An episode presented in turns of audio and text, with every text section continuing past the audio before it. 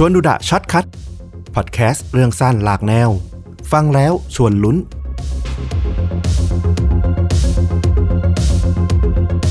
ช่วงนี้เราได้เจอไวรัลตัวหนึ่ง ซึ่งหลายคนน่าจะพูดถึงอะเนาะตอมเองก็น่าจะได้ดูมาเหมือนกัน ที่มี motto สำคัญพูดถึงอยู่ว่า ลูกคนรวยนะถ้าบ้านรวยอะถ้าไม่ทำตัวห่วยเกินไปยังไงก็ประสบความสำเร็จ อืมอันนี้พูดแบบสุภาพแล้วนะ เท่าที่เราจำได้มันไม่ใช่ห่วยนะ แต่โอเค อ่า เราเชื่อว่าทุกคนน่าจะอ๋อ คุณแวน คุณแวน คุณแวน คุณแวน ใช่ เราก็เลยไปเจอเรื่องราวชีวประวัติของเศรษฐีคนหนึ่งที่ขัดกับความเชื่อของคุณแวน พอสมควร เพราะเขาคนเนี้ยบ้านไม่ได้รวย แต่เขาก็ทำตัวห่วยๆอะนะ จะเป็นยังไงบ้างเนี่ย เดี๋ยวต้องไปลองฟังกันดูว่าทำไมเขาถึงน่าสนใจขนาดนี้ ต้องพาต้อมกับคุณผู้ฟังไปที่ประเทศประเทศหนึ่ง ซึ่งเราไม่เคยพูดถึงเลยมั้ง ในทวีปแอฟริกาฝั่งตะวันตกนะ คือประเทศมาลีอืมประเทศมาลีนี่ก็เป็นประเทศที่ใหญ่เป็นอันดับ 8 นะ ในแอฟริกาแล้วก็มีพื้นที่กว้างมากเลยประมาณ1ล้าน2แสนกว่าตารางกิโลเมตร เทียบกันนี่คือประเทศไทยประมาณ 5 0 0แสนตารางกิโลเมตรเท่านั้นเองนะ โอ้โห เบิ้ลไปเกือบ 2 เท่ากว่า แล้วก็เมืองหลวงของประเทศมาลีเนี่ยก็มีชื่อว่าบามากูส่วนพรมแดนเนี่ยถึงจะบอกว่าประเทศใหญ่มากแต่เอาจริงๆเนี่ย พื้นที่ของมาลีเนี่ยเกินครึ่งหนึ่งเนี่ยมันกินอยู่เข้าไปในทะเลทรายซาฮาราเนาะก็เรียกว่าแลนด์แคนพอสมควร มีพื้นที่ที่ประชาชนใช้อาศัยทำมาหากินได้เนี่ยไม่ได้เยอะมากขนาดนั้น เศรษฐกิจของประเทศมาลีก็เลยอยู่กับเรื่องของการเกษตรแล้วก็เหมืองแร่แต่ทรัพยากรที่ว่ามานี้ไม่เกี่ยวข้องกับผู้ชายคนนี้ที่เรากำลังจะพูดถึง เรื่องราวที่จะเล่าถึงในวันนี้เนี่ย มันเกิดห่างจากเมืองหลวง เมืองที่ เจริญที่สุดของมาลีเนี่ยออกไปทางตะวันตกจนเกิดสุดขอบพรมแดนประเทศนะระหว่างมาลีกับเซเนกัลละณหมู่บ้านแห่งหนึ่งมีชื่อว่าดาเบีย ดาเบียก็เป็นสถานที่แบบภาพจำชาวแอฟริกันที่แบบเรานึกถึงอะเวลาพูดถึงแอฟริกาแบบที่มันแห้งแรงแล้วก็แลนด์แคนแบบเมื่อก่อนนะนะหมู่บ้านเนี้ยมันคือแบบนั้นเลย มันก็ยังเต็มไปด้วยบ้านแบบชนเผ่าอะ หลังคาแบบแหลมๆมุงด้วยแบบเหมือนหนังเหมือนพวกพืชพวกอะไรอย่างเงี้ย สภาพปัจจุบันของหมู่บ้านณวันนี้นะปี 2021 เนี่ยมันก็ยังเป็นแบบคล้ายๆนั้นอยู่เลย บ้านที่มีเศรษฐกิจดีขึ้นมาหน่อยเนี่ยปัจจุบันเนี่ยก็คือก่ออิฐถูปูน แต่ว่าก็อาจจะไม่มีหลังคาอะไรอย่างเงี้ยอือหือนี่ขนาด 2022 แล้วนะ ก็ยังแบบไม่ได้ดีขึ้นสักเท่าไหร่ ใช่ถูกต้องมันยังดูแบบไม่ได้เจริญอะไรอะนะ แล้วเรื่องราวที่มันกำเนิดของชายคนนี้เนี่ยมันย้อนกลับไปถึงปี 1940 กว่ากว่าๆ ซึ่งหมู่บ้านเนี่ยตอนนั้นมันยังแบบโอ้โห เรียกว่ามันน่าจะเป็นภาพแบบกระท่อมมุงจากเป็นอะไรอย่างเงี้ย ไม่มีอาคารแบบอิฐปูนอะไรแบบปัจจุบันแน่นอน ชายคนนี้ถือกำเนิดขึ้นมา พร้อมกับวันที่โชคร้ายมากๆของหมู่บ้านแห่งนี้นะ เพราะว่าเขาเล่าว่าวันที่เขาเกิดขึ้นมาเนี่ย ได้มีไฟไหม้หมู่บ้านรอบๆเนี่ย จนแทบวอดไปหมดเลย ถ้าเป็นคนไทยความเชื่อบางถิ่นนะ จะบอกว่าเป็นตัวซวยนะ เกิดมาแล้วเป็นอย่างเนี้ย ใช่ คนเด็กชายคนนี้เนี่ยมีชื่อว่า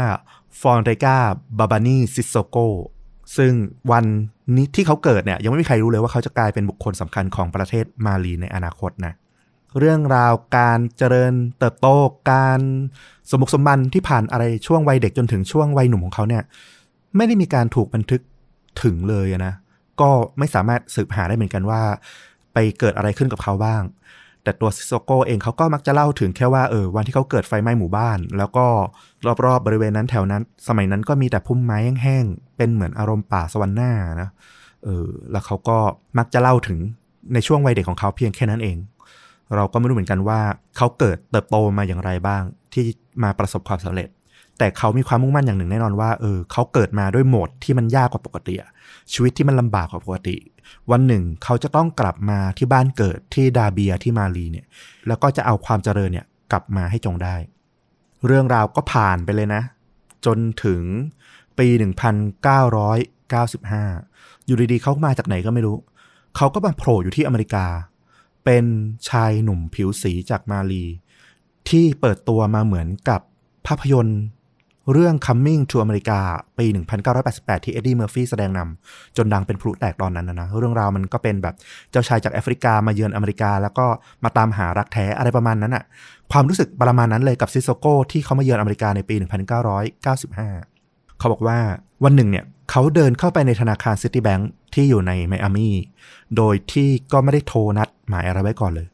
เขาก็สวมชุดสูทหรูอย่างนักธุรกิจนะ ออร่าของเขาเนี่ย คนที่พบเห็นเนี่ยบอกว่ามันรู้สึกต่างจากคนธรรมดาจริง ๆ เลย เขาก็ไปเจอกับพนักงานธนาคารสาวสวยคนหนึ่ง และเขาก็เปิดบัญชีที่ธนาคารซิตี้แบงก์นั้น เป็นเงินกว่า 100 ล้านดอลลาร์เลยทีเดียวหืมคืออยู่ดีๆ มาแบบไม่ได้แบบมีใครรู้จักแล้วก็รวยมาเลยอย่างเงี้ยเหรอ ใช่ ตอนนั้นก็คืออย่างที่บอกเลย มันอยู่ดีๆ มันผุดขึ้นมา มันเหมือนหนังแบบ อย่างที่บอกอะถ้าใครที่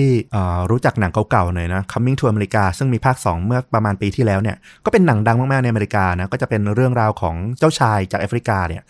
ที่แบบอยู่ดีๆก็มาโผล่ที่อเมริกามาเยือนแล้วก็มาตามหารักแท้ปลอมตัวเป็นคนธรรมดาอารมณ์ประมาณนั้นอะซิโซโกเหมือนกันเลยแต่เขาไม่ได้ปลอมตัวเป็นคนธรรมดาเขาก็มาในรูปลักษณ์ของนักธุรกิจนี่แหละเขามาเปิดบัญชีธนาคาร แล้วหลังจากนั้นไม่นานด้วยความประทับใจแรกนี่แหละ เขาก็ได้แต่งงานกับพนักงานสาวสวยคนนั้นนะในที่สุด อืมแต่งงานกับพนักงานธนาคารเลย ใช่ซิโซโกเนี่ยเขาก็เริ่มลงทุนครั้งสำคัญนะ เพื่อบ้านเกิดของเขาหลังจากที่เขาบอกอยู่แล้วว่าเออถ้าเขาประสบความสำเร็จขึ้นมา วันหนึ่ง เขาจะทำให้บ้านเกิดเขาเจริญให้ได้ สิ่งที่เขาทำคือเขาไปซื้อเครื่องบิน ชื่อฮอ Hawker s i d e l y รุ่น 125 ก็เป็นเครื่องบินมือสองนะ เพราะว่าซื้อมือหนึ่งเนี่ยมันก็คงแพงเกินไป แล้วก็ยังซื้อ Boeing 727 อีกคู่หนึ่งสองลำ แล้วเขาก็เปิดดำเนินการธุรกิจสายการบิน แห่งแอฟริกาตะวันตกที่ชื่อว่าแอร์ดาเบียขึ้นมาทันที แน่นอนคุณคุณชื่อ ตั้งชื่อตามหมู่บ้านที่เขาเกิดเลย เรียกว่าสำนึกรักบ้านเกิดมากๆนะ ธุรกิจการบินนี้ก็เปิดนำความมั่งคั่งเข้ามาสู่ประเทศมาลีนะ ที่ไม่มีพื้นที่ติดทะเลมาเลยเนี่ย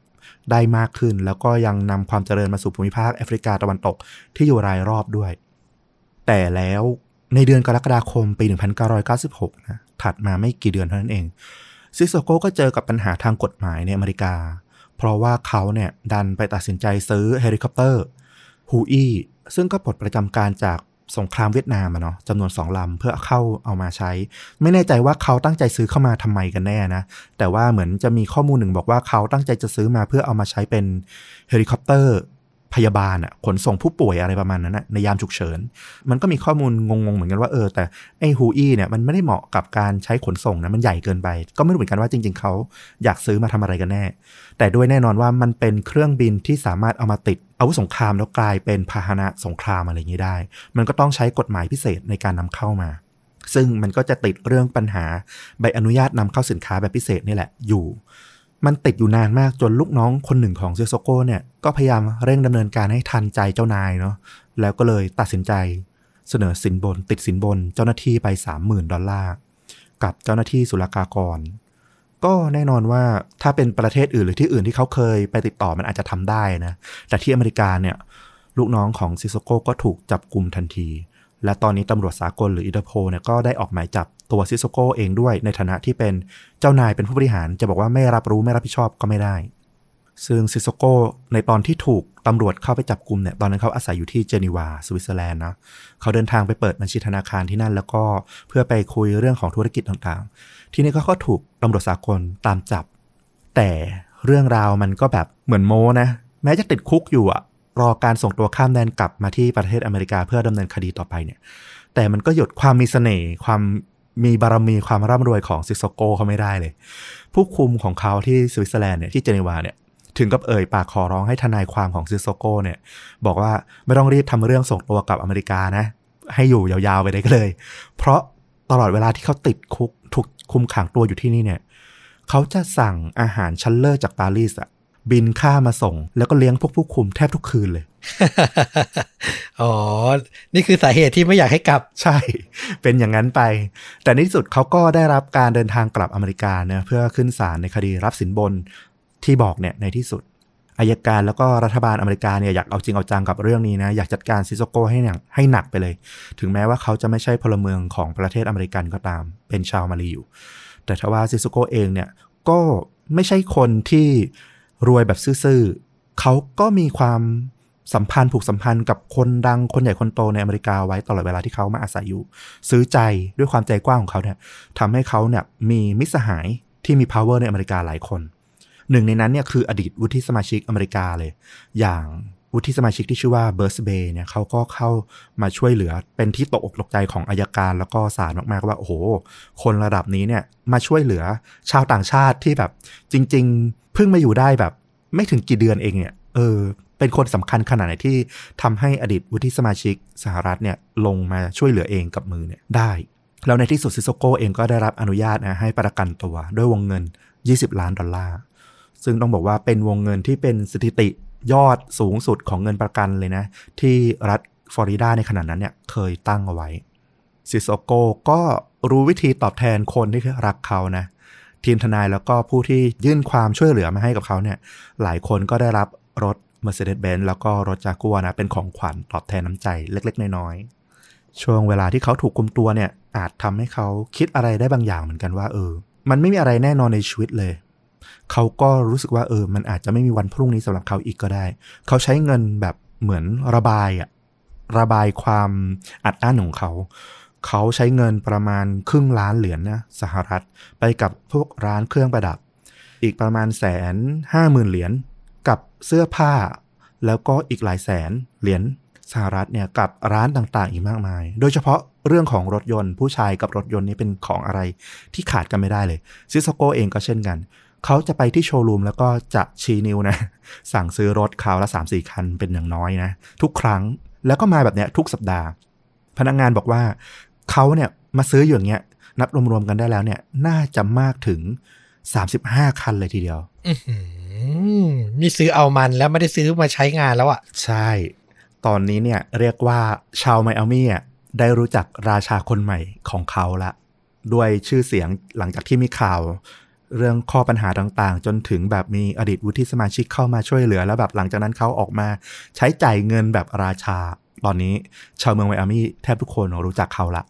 ซิโซโกก็ได้แต่งงานกับผู้หญิงอีกหลายคนเลยนะ คือเขาคงไม่ได้จดทะเบียนตามกฎหมายสหรัฐอะก็คงอารมณ์แบบเข้าพิธีแต่งงานแล้วก็รับเป็นภรรยาอะไรอย่างเงี้ย แค่นั้น ใครที่เขาชอบพอเนี่ยเขาก็มักจะได้รับความรักกลับคืนมาอย่างง่ายดายแน่นอนแหละ เขาเช่าอพาร์ตเมนต์ถึง 23 หลังในไมอามี่นะ เพื่อให้ภรรยาของเขาเนี่ยได้อาศัยอยู่ ซึ่งก็ไม่รู้เหมือนกันว่าจริง ๆ แล้วเขามีภรรยาทั้งหมดกี่คนกันแน่นะ อันนี้หาข้อมูลไม่ได้เหมือนกัน เขาถูกคนรอบตัวเนี่ยมองว่าเป็นแบบเพลย์บอยเลย ทั้งออร่าของความหล่อแต่งตัวมีสไตล์ การพูดจาที่มีเสน่ห์และก็เงินมากมายที่เขาพร้อมโปรยหวานอย่างใจกว้าง ธุรกิจที่เขาลงมือลงทุนลงไปเนี่ยหลายอย่างก็ประสบความสำเร็จมาก เป็นกอบเป็นกำเรียกว่าในช่วงไม่กี่เดือนที่เขามาอยู่อเมริกาเนี่ยเขาดวงขึ้นสุดๆทำอะไรก็ดีไปหมด ขนาดว่าไปตกพลาดเรื่องของการติดสินบน โดนคดีติดคุกอะไรมาแล้วเนี่ย เขาก็ยังกลับมาได้อย่างแบบโอ้โห สวยงามมาก ๆ อย่างนี้ แต่เขาก็ยังไม่ลืมนะว่า ถึงจะได้รับการประกันตัวเนี่ย แต่ว่าคดีความมันก็ยังเป็นชนักติดหลังอยู่อะ มันไม่เคลียร์ไม่ขาดสักที เขาจะใช้ชีวิตแบบเหมือนไฮโซอยู่ในกลางสังคมอเมริกัน แบบนี้มันก็ไม่ค่อยภาคภูมิใจเท่าไหร่ เขาก็เลยคิดกลยุทธ์ขึ้นมา เขาเชื่อว่าการประชาสัมพันธ์ภาพลักษณ์ที่ดีเนี่ย น่าจะช่วยเปลี่ยนมุมมองของศาล แล้วก็ชาวเมืองไมอามี่เนี่ยต่อตัวเขาได้มากขึ้น เขาใช้เงินนะสี่แสนกว่าเหรียญสหรัฐ มอบให้กับวงดนตรี มัธยมของเมือง ที่จะต้องเดินทางไปนิวยอร์กเนี่ยเพื่อไปเล่นในขบวนพาเหรดวันขอบคุณพระเจ้าของสหรัฐอเมริกา นี่อารมณ์ก็คล้ายๆ นักธุรกิจนักบุญอะไรประมาณนั้นนะ ยื่นมือเข้าไปช่วยเหลืออโรงเรียนนักเรียนที่กำลังประสบปัญหาขาดเงินทุน แล้วนอกจากนี้ในวันพฤหัสบดีก่อนที่จะมาถึงวันตัดสินเนี่ยเขายังขับรถไปรอบๆเมืองเนี่ยเพื่อเอาเงินเนี่ยไปมอบให้กับพวกคนเร่ร่อนตามที่ต่างๆ รอบๆเมืองเลยทีเดียว เชื่อกันว่าเขาใช้เงินไปราวๆ น่าจะไม่น้อยกว่า 14 ล้านดอลลาร์นะตลอดระยะเวลาที่เขาอาศัยอยู่ในไมอามี่เพียงประมาณ 10 เดือนเท่านั้นเองอื้อหือรวยไม่บรรยะบรรยังจริงอืม แล้วก็ในวันขึ้นศาลเนี่ยเขาก็ปฏิเสธข้อเสนอแนะของทางทนายนะ ที่แบบหาวิธีทางสู้ให้เขาพ้นผิดเขาปฏิเสธบอกว่าไม่ต้องหรอก ผมขอสารภาพผิดยืดอกรับผิดจริง ๆ แบบเนี้ยมันสวยงามมันเท่กว่า ดีกว่าไปฝืนทำตัวเหมือนไปเล่นเล่เพราะคนรวยไง เพราะคุณรวยไงคุณเลยรอดจากกฎหมายคุณเลยพ้นผิด เขาไม่ต้องการอะไรแบบนั้น แต่ว่าการประชาสัมพันธ์กลยุทธ์ที่เขาดำเนินมาก่อนนั้นเนี้ยมันก็ได้ผลนะในฐานะที่มุมมองต่อเขาตอนเนี้ยเหมือนกับเป็นนักบุญคนใหม่ของเมืองอะ่ะมันก็ทำให้ศาลเนี่ยตัดสินโทษจำคุกเขา 43 วัน แล้วก็ปรับแค่เพียง 250,000 ดอลลาร์เท่านั้นนะซึ่งจริงๆเนี่ยสหรัฐอาจจะต้องการเนรเทศเขาออกประเทศไปเลยก็ได้ในช่วงแรก แต่พอมาเจอลูกนี้นะศาลก็เลยตัดสินออกมาที่ค่อนข้างจะเป็นประโยชน์กับทางซิโซโกมากขึ้น นอกจากนี้เนี่ย เขายังไม่ได้ติดคุกเต็มจำนวนวัน 43 วันด้วยนะ เพราะเขาไปเสนอเงินบริจาค 1 ล้านเหรียญสหรัฐเนี่ยเพื่อช่วยเหลือองค์กรสำหรับคนไร้บ้านในไมอามีด้วยทำให้ศาลเนี่ยลดโทษจำคุกของเขาเหลือแค่ครึ่งเดียวเท่านั้นด้วย โอ้โหยี่สิบกว่าวันได้ ใช่ ดีไม่ดีผู้คุมอาจจะบอกว่าติดเพิ่มเถอะอาจจะได้กินของจากปารีสทุกคืนอีกเหมือนกันไม่รู้เหมือนกัน และพอเขาออกจากคุกออกมาเนี่ย เขาก็เดินทางกลับ ประเทศมาลีบ้านเกิดทันทีนะหลังจากนั้นไม่นาน โดยที่เขาตลอดชีวิตของเขาเนี่ยก็ไม่เคยกลับมาเยือนสหรัฐอเมริกาอีกเลย ก็ทิ้งตำนานความเป็นนักบุญในช่วงเวลาประมาณ 10 เดือนเนี่ยเอาไว้ที่ไมอามีนะเขากลับประเทศมาลีอย่างคนดังของประเทศอย่างวีรบุรุษอย่างฮีโร่อะนึกภาพบ้านเรามันคือเหมือนฮีโร่โอลิมปิกเหรียญทองคนแรกอะกลับมาบ้านอะโอ้โห ทุกคนแบบ นี่คือคนที่ไปสร้างชื่อเสียงสร้างความยิ่งใหญ่ให้ประเทศมาลีได้ถึงอเมริกานะ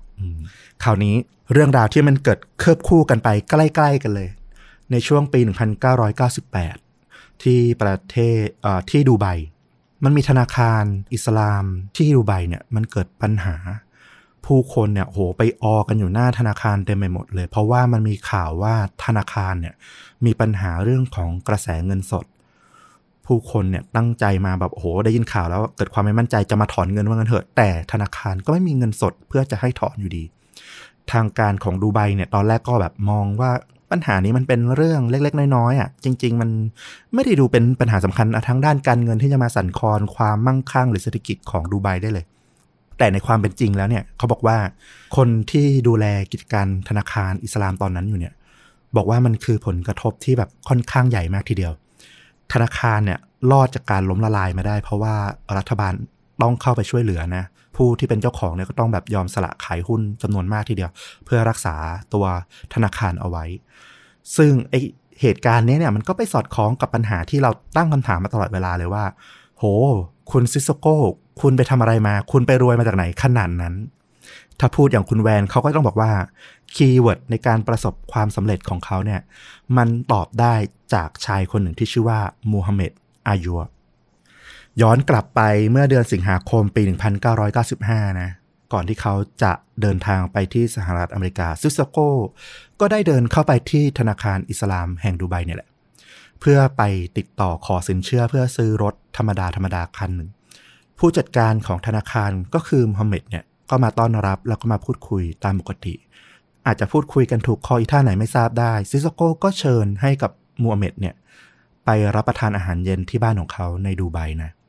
ระหว่างที่มีการทานอาหารเย็นกันพูดคุยกันเรื่องของธุรกิจต่างๆ ซิสโก้เนี่ยก็กระซิบกระซาบบอกเรื่องที่น่าตกใจกับผู้จัดการธนาคาร ว่าคุณรู้ไหมจริง ๆ แล้วผมเนี่ย เป็นผู้มีพลังวิเศษนะ หืม หืม ใช่ มูฮัมเหม็ดเองก็หูผึ่งเหมือนกัน เฮ้ นักธุรกิจที่มาที่ธนาคารวันนี้มาบอกกับเขาว่าเป็นผู้วิเศษมันคืออะไรเครื่องหมายคำถามของเขาเกิดขึ้นมากมายซิโซโก้บอกเราว่า นี่เป็นความลับระหว่างเรานะ ผมเห็นว่าคุณคุยกับผมถูกคอ ผมเนี่ยสามารถทำให้เงินเนี่ยจำนวนหนึ่งสามารถงอกเพิ่มออกมาเป็นสองเท่าได้ด้วยพลังของผม เริ่มทำแมงทำแมงเลยใช่ไหม สุด มูฮัมหม็ดเองก็สงสัยเหมือนกัน แต่อาจจะด้วยความที่คุยกันถูกคอมากๆ แล้วก็ซิโซโก้ดู เป็นคนที่ไม่ได้น่าจะเป็นคนหลอกลวงนักต้มตุ๋นดูเขาก็เป็นคนมีเงินคนหนึ่งมูฮัมหม็ดก็เดินทางกลับมาหาซิโซโก้อีกครั้งในวันถัดมา รอบนี้เขาก็เอาเงินของเขามาจำนวนหนึ่ง มาพิสูจน์ดูว่าซิโซโก้เป็นผู้วิเศษตามที่เขาอ้างหรือเปล่า เมื่อมาถึงบ้านของซิโซโก้ในครั้งนี้เนี่ยเขาก็ได้พบกับผู้ชายคนหนึ่งวิ่งออกมาจากห้องของซิโซโก้นะแล้วก็พูด มาคุยกับเขาคุยกับมูฮัมเหม็ดว่า โห เงินน่ะมันงอกได้จริงๆนะ แต่ว่าคุณน่ะต้องระวังหน่อย คุณก็มาทำให้เงินมันงอกเพิ่มใช่ไหมเนี่ยวิญญาณของทางฝั่งอิสลามนะเขาก็เรียกว่าจินนะก็บอกว่าคุณต้องระวังหน่อยนะ วันนี้จินท่านดูอารมณ์ไม่ค่อยจะดีเท่าไหร่ อยากเข้าไปทำให้เขาโกรธมูฮัมเหม็ดได้ยินอย่างนั้นก็เลยแบบโอเค เกิดความเริ่มหวั่นใจเริ่มเชื่อนิดๆละเฮ้ยมันมีคนมารอง ไม่ใช่แค่เรา หรือมันจะจริง เขาก็เลยเอาเงินให้กับซิสโก้แล้วก็ให้ซิสโก้เข้าไปทำพิธีโดยที่ไม่ตามเข้าไป เพราะว่ากลัวว่าจะทำให้จินเนี่ยโกรธมูฮัมเหม็ดบอกว่าระหว่างที่เขานั่งรออยู่ด้านนอกห้องเนี่ยเขาเห็นว่ามันมีทั้งแสงไฟ ทั้งควัน ทั้งเสียงกรีดร้องแปลกๆ ที่มันไม่ใช่เสียงของมนุษย์เกิดขึ้นภายในห้องนั้น จากนั้นมันก็เงียบลงอย่างน่าประหลาดใจ ไม่นานซิสโก้ก็เดินออกมาจากห้อง พร้อมกับเงินจำนวนสองเท่าจากเดินที่มูฮัมเหม็ดเอามา ตอนนี้มูฮัมเหม็ดแบบโอ้โห เรียกว่าตื่นตาตื่นใจตกตะลึง เชื่อเต็มที่ไปแล้วว่า โอ้โห ซิสโกคือผู้พิเศษจริง ๆ และก็ตามคาดนะ หลังจากนั้นไม่นาน นอกจากเงินส่วนตัวแล้ว เราจะหยุดความมั่งคั่งอยู่กับเพียงแค่นี้ทำไม การลงทุนย่อมมีความเสี่ยงมูฮัมเหม็ดนอกจากใช้เงินของตัวเองแล้วเนี่ยเขายังเอาเงินจากธนาคารที่เขาดูแลเนี่ย มาลงทุนกับซิสโกในเรื่องของเศรษฐศาสตร์มนต์ดำอันนี้ มากขึ้น เขาบอกว่าระหว่างปี 1995 ยาวไปถึงปี 1998 มูฮัมหม็ดเนี่ยได้ทำการโอนเงินจากธนาคารนะ ไปให้กับซิสโก้เนี่ยมากถึง 183 ครั้ง เข้าไปบัญชีต่างๆ ของซิสโก้ที่เปิดใหม่ ที่อเมริกาที่สวิตแล้วก็ที่อื่นๆเนี่ยรวมกัน 183 ครั้ง นอกจากนั้นยังมีหนี้ค่าบัตรเครดิตอีก จำนวนมากเลยทีเดียว ที่ทางซิสโกเนี่ยได้นำไปใช้ แน่นอนว่าทั้งหมดเนี่ยมูฮัมเหม็ดเป็นคนที่ต้องรับผิดชอบ ตอนนี้พอมันเกิดปัญหาธนาคาร รับรู้แล้วว่ามันมีปัญหาเงินหายเงินสดหายไปจากธนาคารในปี 1998 ก็เริ่มมีการทำการสืบสวน และแน่นอนมูฮัมเหม็ดก็ไม่รอดอยู่แล้ว ในฐานะที่เขาเป็นผู้จัดการก็ไม่มีทางที่เขาจะปฏิเสธ ว่าไม่รู้ไม่เห็น ในที่สุดเขาก็สารภาพ ตอนแรกเขาก็อายนะที่จะบอกว่าเออเขา หลงเชื่อกับเรื่องเวทมนต์เรื่องไสยศาสตร์เรื่องจินอะไรอย่างเงี้ยเขาก็แบบเกิดความอายขึ้นมาว่าเออพลาดไปละ ไม่กล้าบอกใครว่าเขาสูญเงินไปทั้งหมดเท่าไหร่กันแน่ จนตอนหลังถูกบีบเค้นถูกคั้นมากๆเขาเขาก็เลยเขียนลงเศษกระดาษ แล้วก็มอบให้กับเพื่อนดูว่าเขาเสียเงินให้กับซิสโกไปทั้งหมดมากถึง 242 ล้านเหรียญสหรัฐเลยทีเดียว บ้าไปแล้ว เชื่อหมดหัวใจเลยอะ่ะ ใช่ และที่มันต้องยอมรับขึ้นมาเพราะว่าในปี 1998 เนี่ย ซิโซโกเดินทางไปอยู่มาลีละ และเขาก็ไม่รับโทรศัพท์ของมูฮัมหม็ดอีกเลย รวมถึงแน่นอนไม่มีเงินโอนกลับมาให้เขาเลย สักบาท สักดอลลาร์เดียวมูฮัมหม็ดถูกตัดสินในข้อหาช่อโกงนะ แล้วก็ถูกจำคุก 3 ปี นอกจากนี้ยังมีเกล็ด ว่าเขาน่าจะถูกศาลบังคับให้ไปทำพิธีเหมือนไล่ผีอะตามที่เขาเชื่อว่าเขาถูกมนต์ดำอะไรอย่างเงี้ยเออ เรื่องเนี้ยกลับมาที่ซิสโกแน่นอนว่าซิสโกเป็นมหาเศรษฐีที่ไม่เคยต้องติดคุกจากเรื่องนี้เลยแม้แต่วันเดียว คือที่มาลีก็ไม่ได้มีกฎหมายส่งตัวผู้ร้ายข้ามแดนใดถูกต้องและที่สำคัญรู้ไหมว่าหลังจากที่เขากลับไปที่มาลีเนี่ย เขาไปสมัครเป็นสสนะ แล้วก็ได้เป็นสส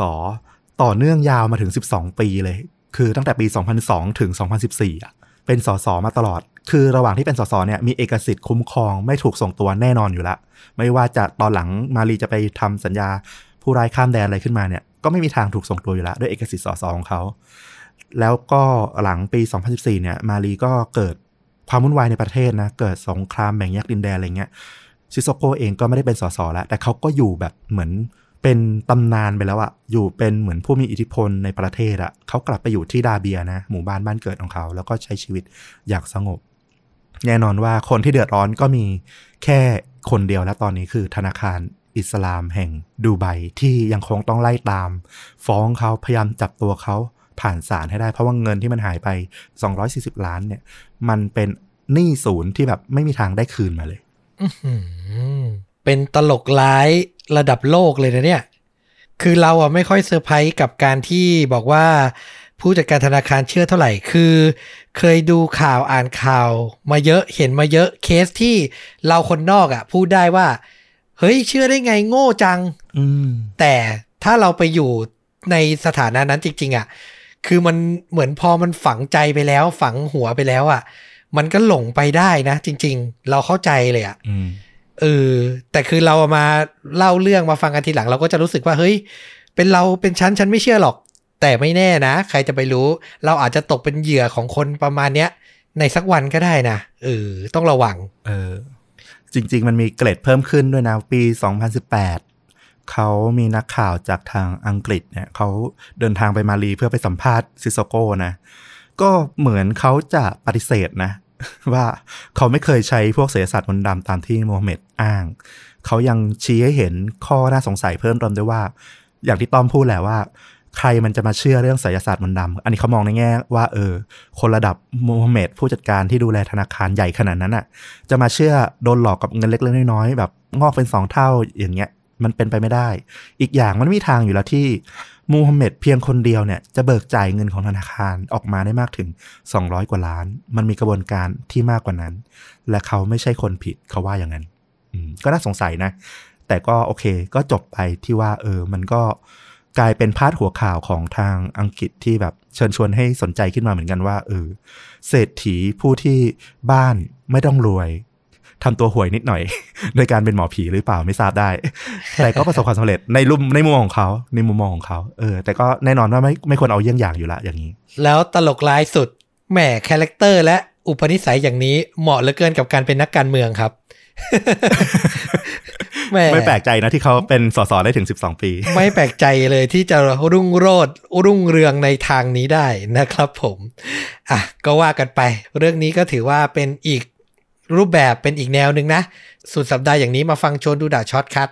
เรื่องราวที่เบาๆลงจากพวกฆาตกรรมหนักๆบ้างก็ดีเนาะอืมก็ถ้าใครชื่นชอบนะครับ จากนี้ไปชนดูดาช็อตคัทก็จะมาทุกสุดสัปดาห์ทุกวันเสาร์นะ ส่วนตอนปกติก็ยังมาวันจันทร์และวันพฤหัสสองทุ่มตรงเหมือนเดิมนะครับผมทาง YouTube นะ ส่วนช่องทางอื่นไม่ว่าจะเป็น Spotify Apple Podcast หรือ b l o g d i t ก็จะมาช้ากว่าวันหนึ่งนะครับ ใครอยากฟังเร็วๆ ก็เข้ามาติดตามกันใน YouTube นะครับผม เอาล่ะ และนี่ก็คือชวนดูดะ Short Cut เรื่องสั้นหลากหลายแนวฟังแล้วชวนลุ้นตอนแรกของปี 2022 จากต้อมกับฟลุกนะครับ ใครชื่นชอบก็กลับมาพบกันได้ใหม่ในตอนต่อๆไป วันนี้ลาไปเพียงเท่านี้ สวัสดีครับ สวัสดีครับ